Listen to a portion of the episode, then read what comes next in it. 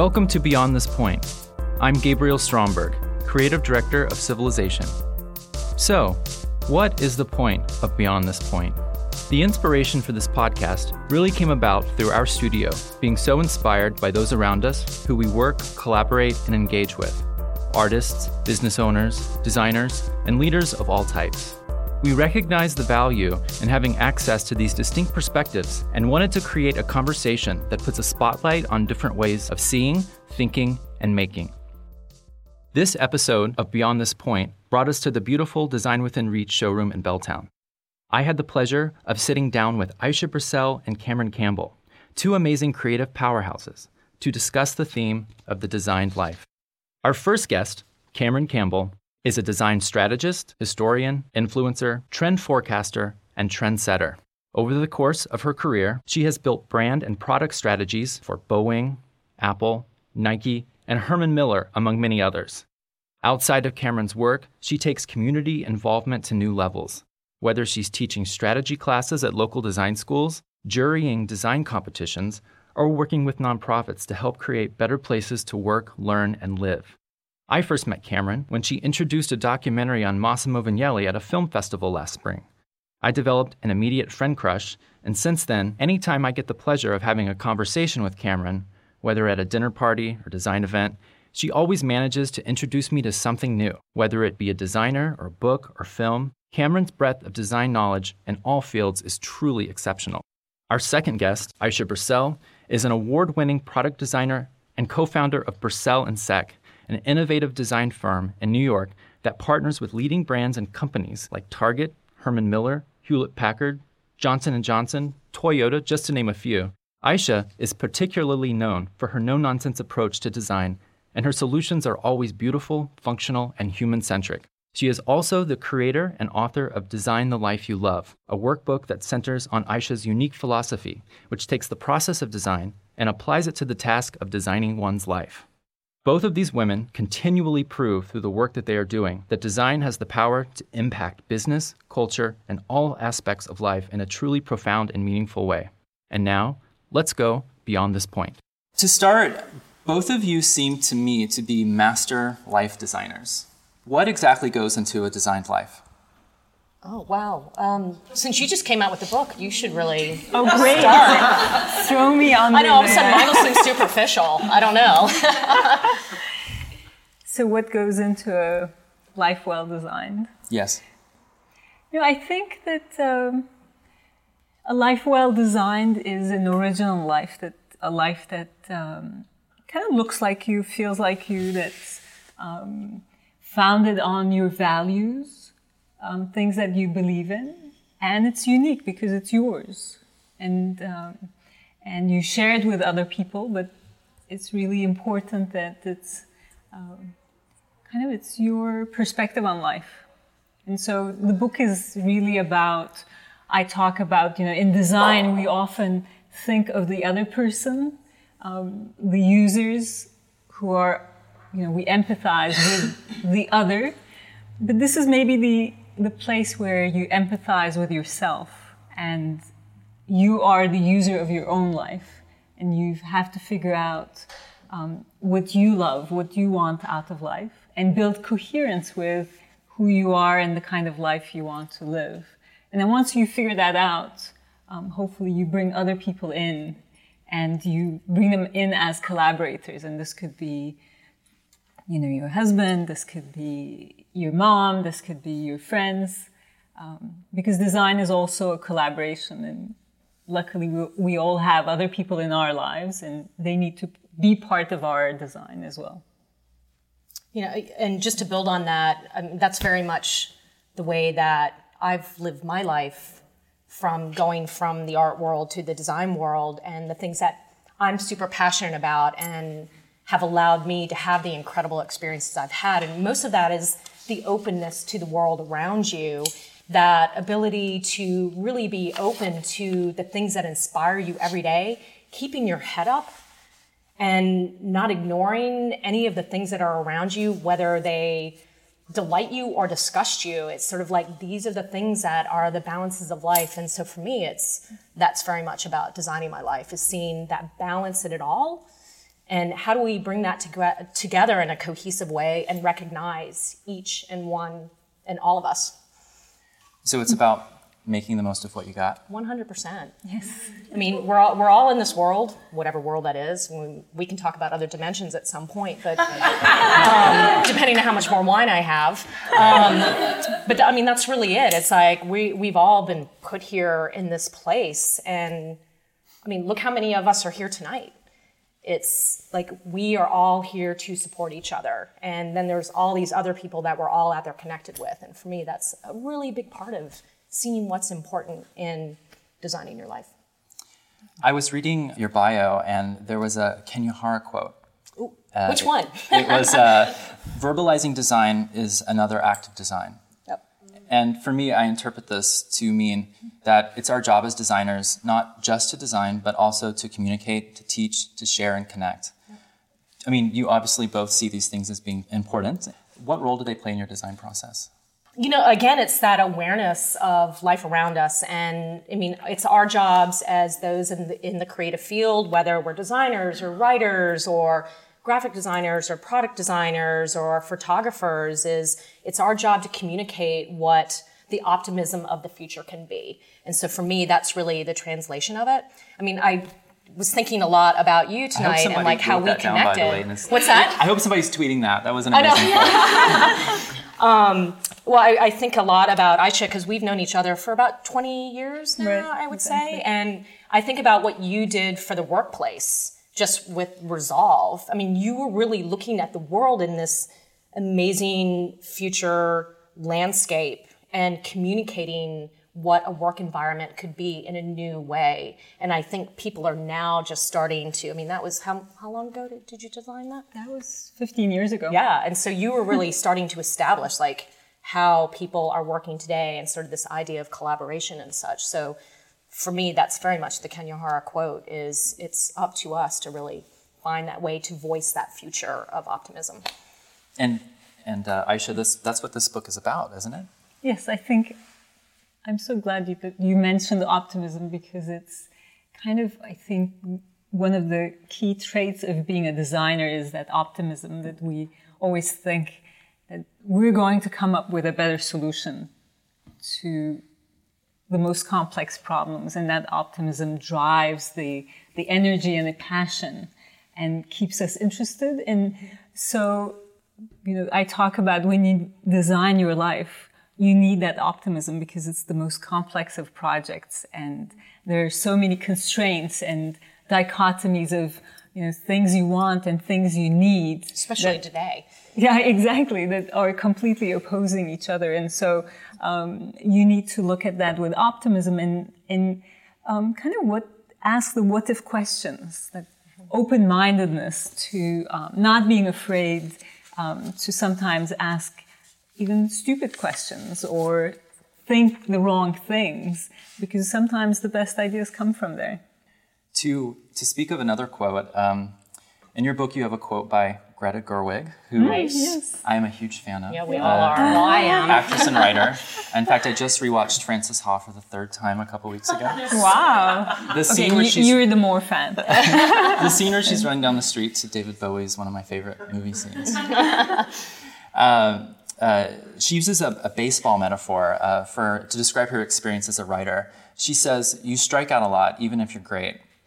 As someone who has struck out quite a lot over the years, uh, one of the most important things that I've learned from being a designer is is understanding that this is part of the game. And I'm going to extend this sports metaphor even further. I'm imagining that I'm sitting with two people who have really good batting averages, and. Uh, I was like, I don't know anything You'd about be surprised. See, you didn't come to the talk yesterday. You would have kind of learned of my failures. But okay. Well, how do you see striking out as fitting into the process of design and ultimately life? So striking out is when you miss a point, right? In baseball, I'm not a baseball. Yeah, you don't make it to a base. That's all I know. Ba- baseball's the wooden stick and the.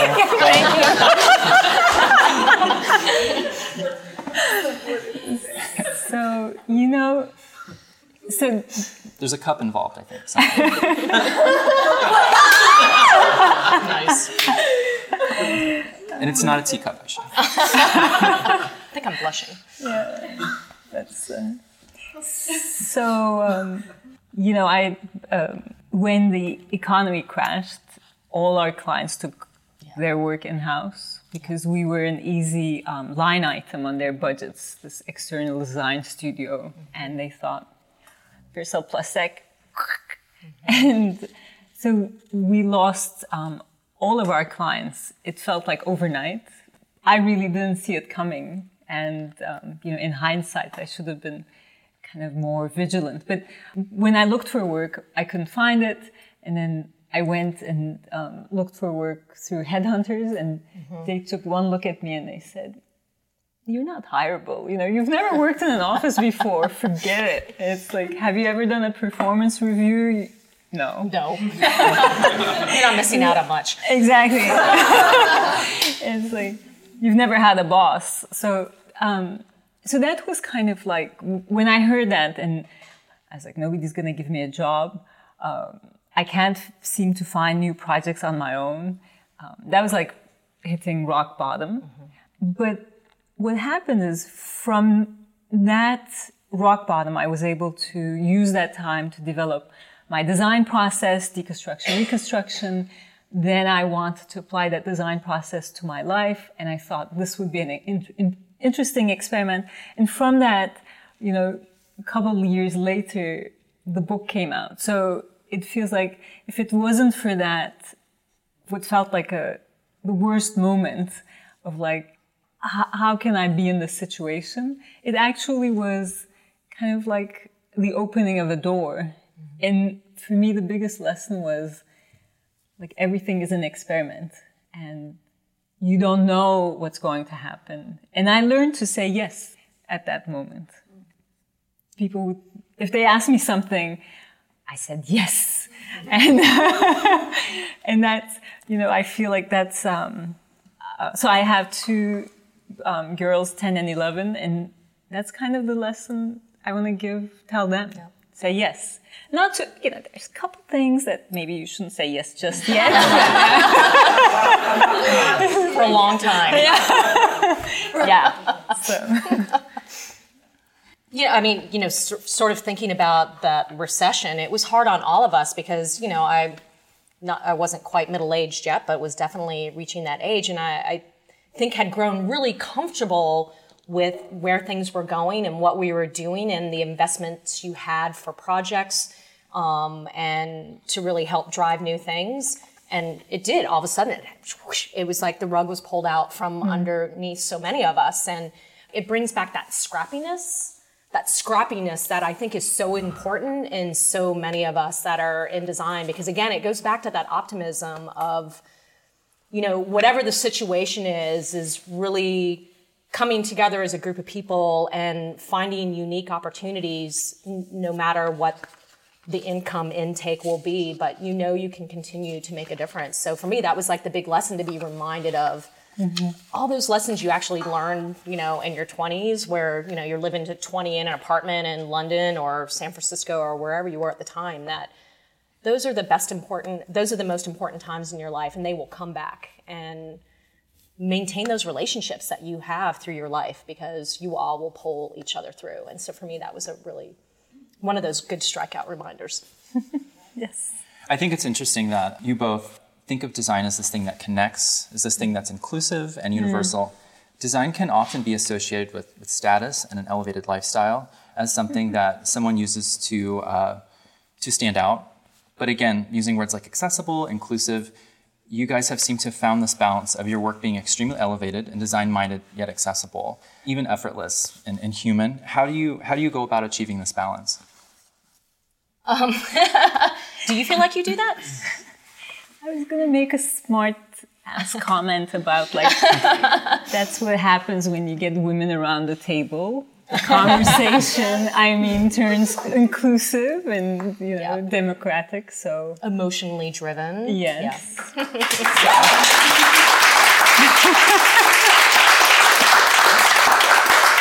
well you know our um, the last podcast uh, we had we had another one of my design heroes uh, lance yeah. wyman and that was one of the kind of primary focuses of his work was uh, making something that everybody could connect to and everyone could understand and relate to we do. We live in this world of design where um, you're always kind of towing the line between wanting to stand out and wanting to create quality work, but you also don't want to alienate anyone and you want to make it an experience that everybody can tap into.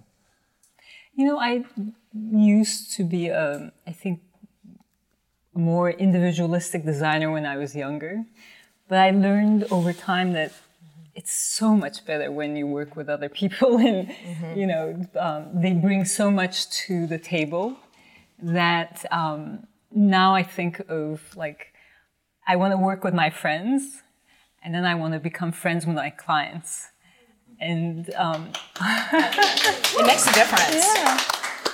So it's funny. I, I was on the phone with a, a friend of mine uh, today in New York and I so admire her for exactly that comment is, I mean, she always knows who she can go to from a design standpoint um, for whatever's going on in her project. But I so admire her patience in the relationships that she builds with her clients over time. So, I mean, she's she does brand work, and so she knows that she has like this set point of time where she's developing something with them that is going to be really incredible and then nothing's going to happen for years because you don't have to update these things all the time and they always come back to her and I, that's the really that's the key thing is like how do you really understand the strong contextual way in which to build relationships? That you may not be working for them all the time. Sorry i move my hands around a lot.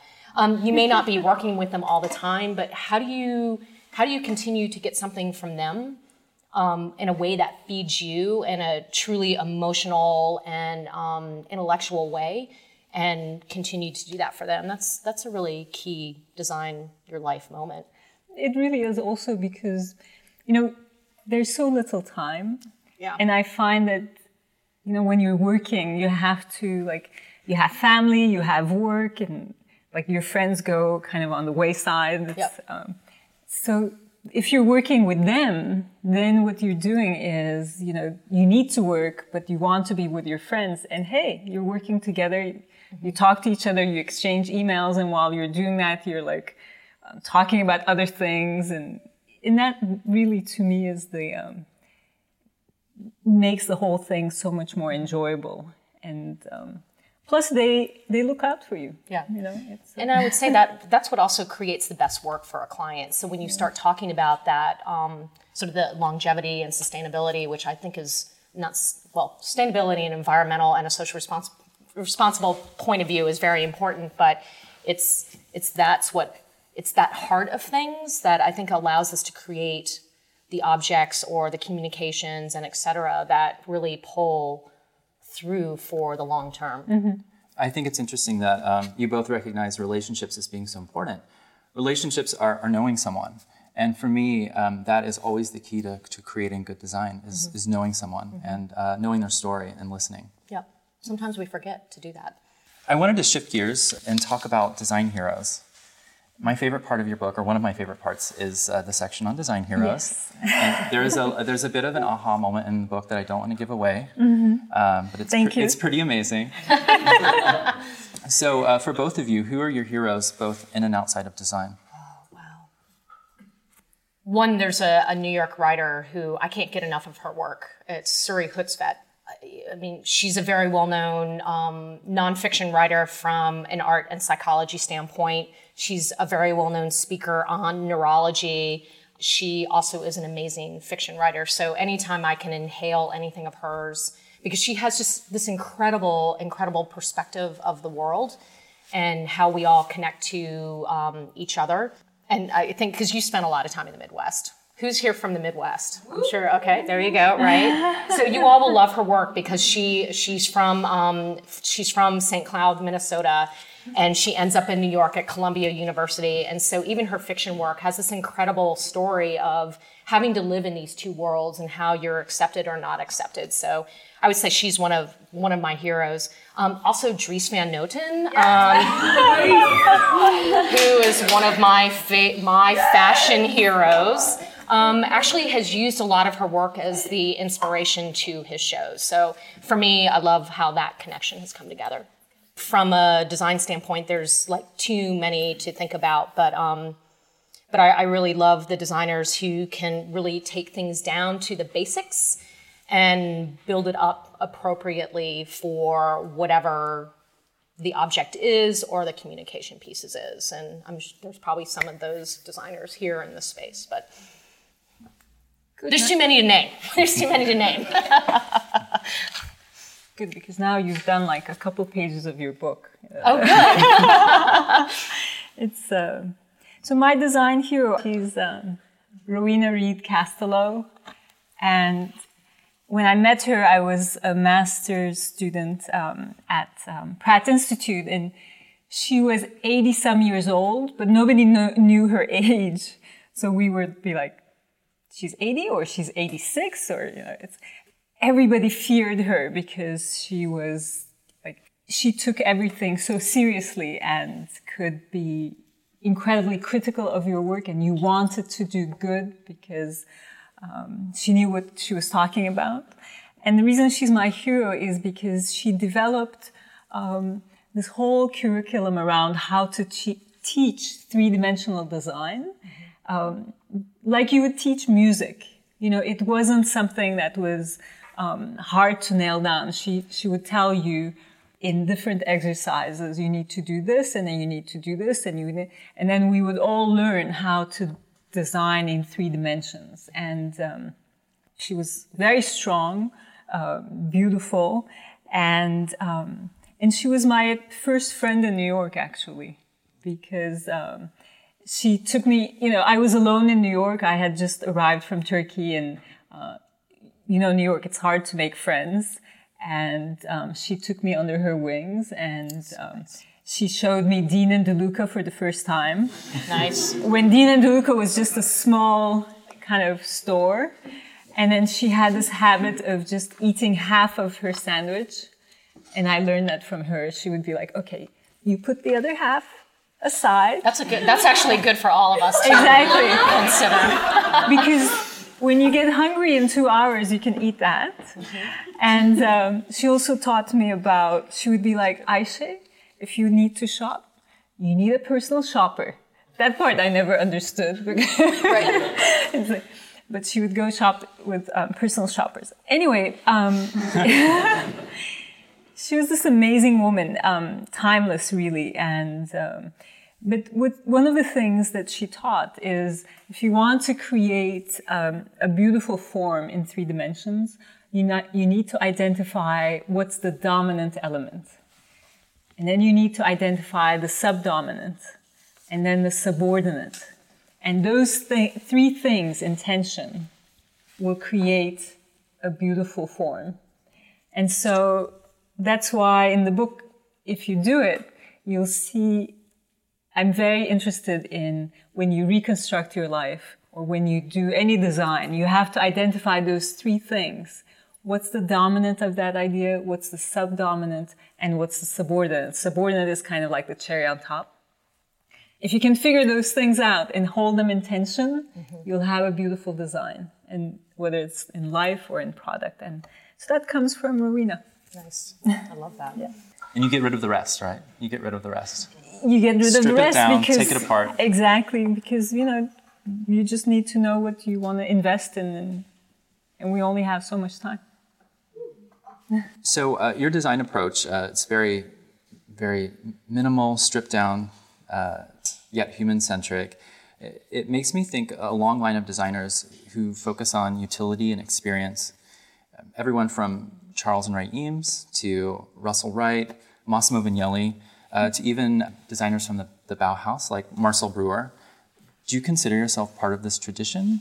Do you consider yourself a modernist? You're gonna make me cry.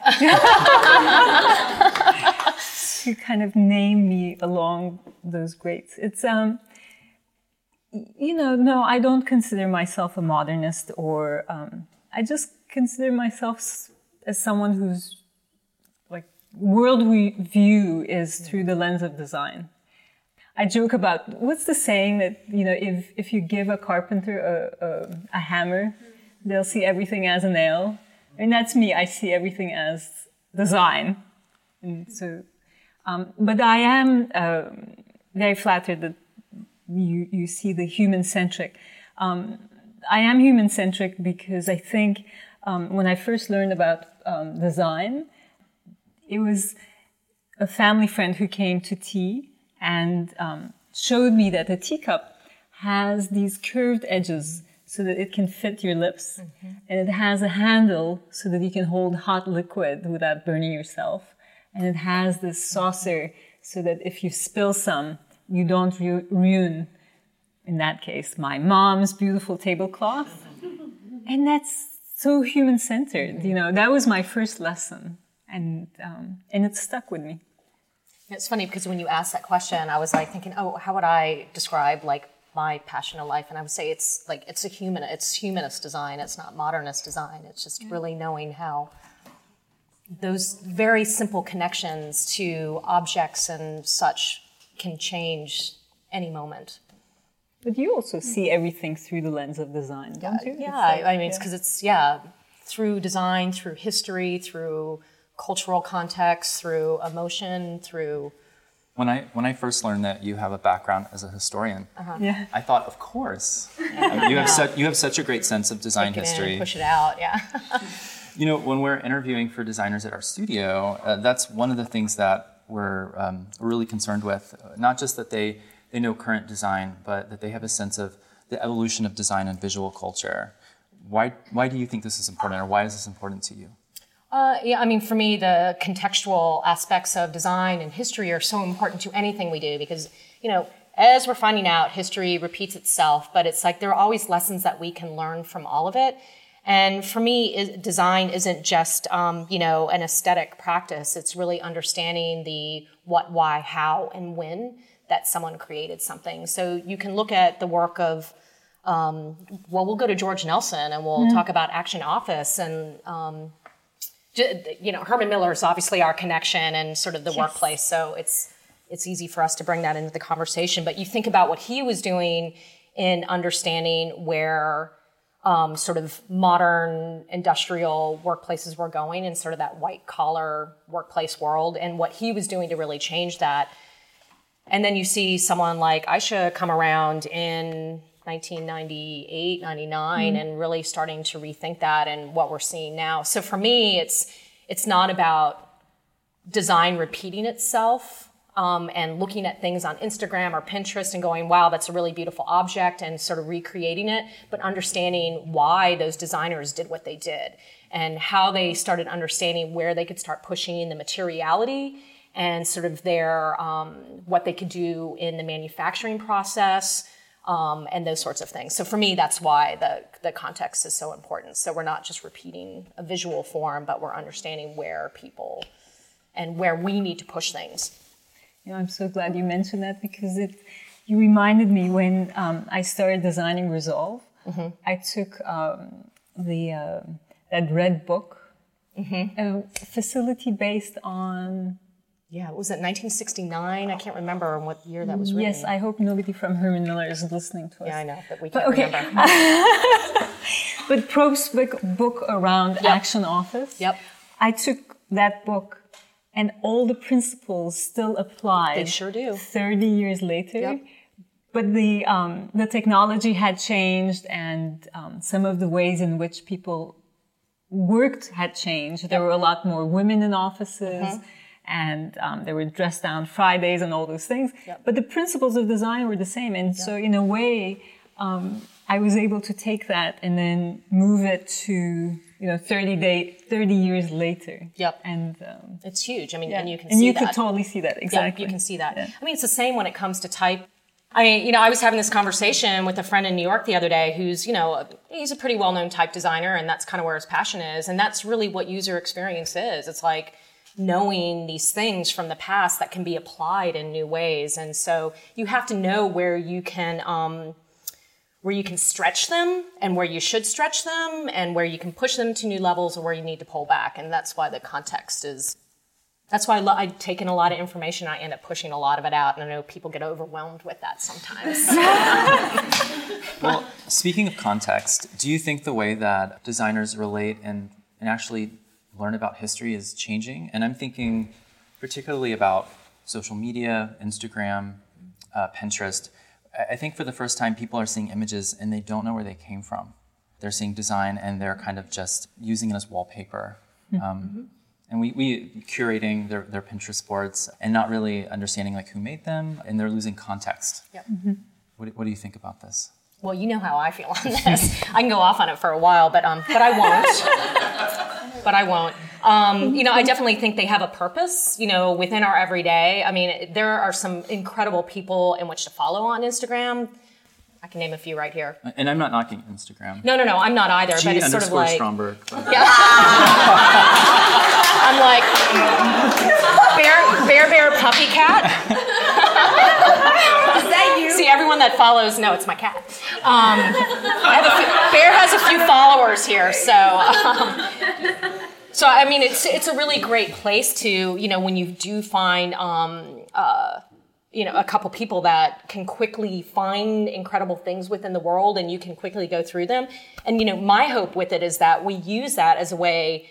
Kind of like the card catalog back in my day at school. I'm an art historian, so believe me, I'm, I was combing through a lot of stuff.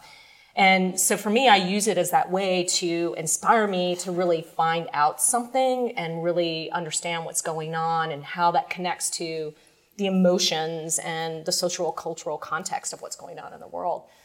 So I think it's, it's a great tool for that, you know.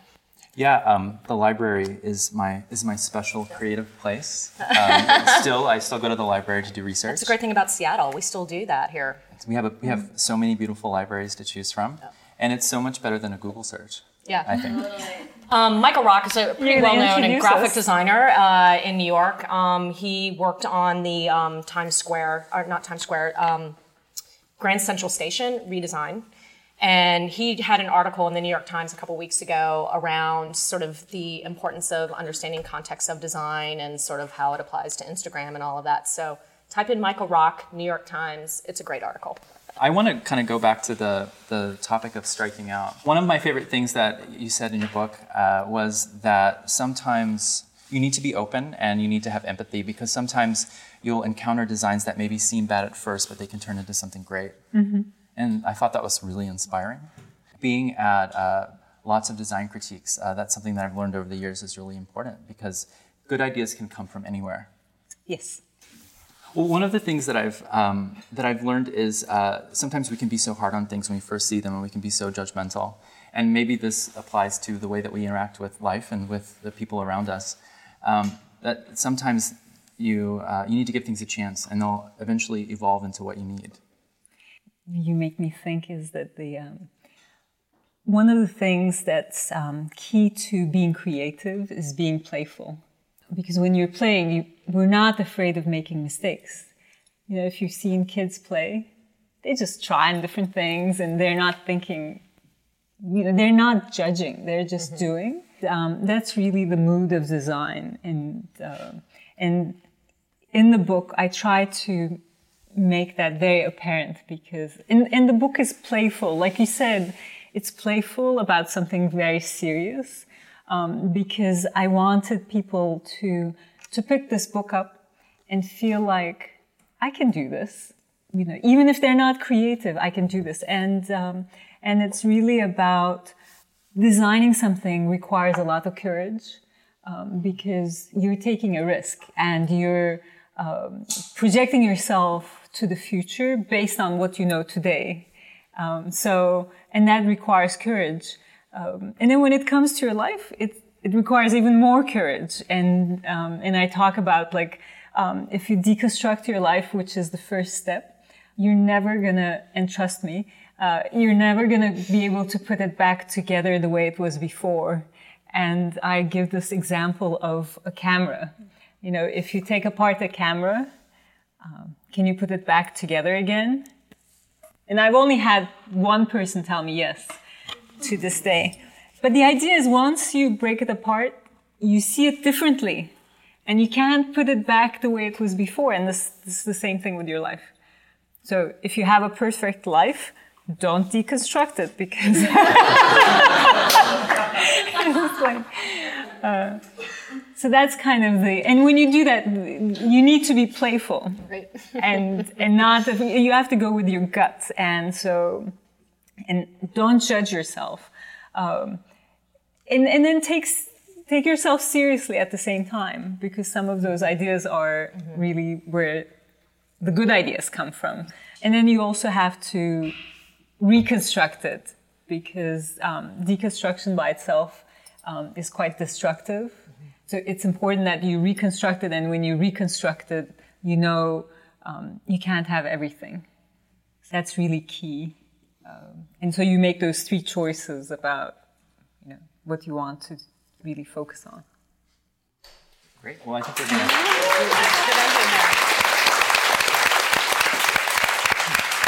Ayse, Cameron, thank you so much. Thank you.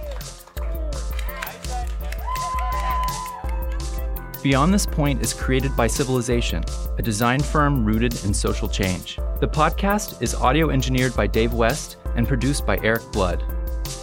Listen to more of our podcasts at beyondthispoint.design.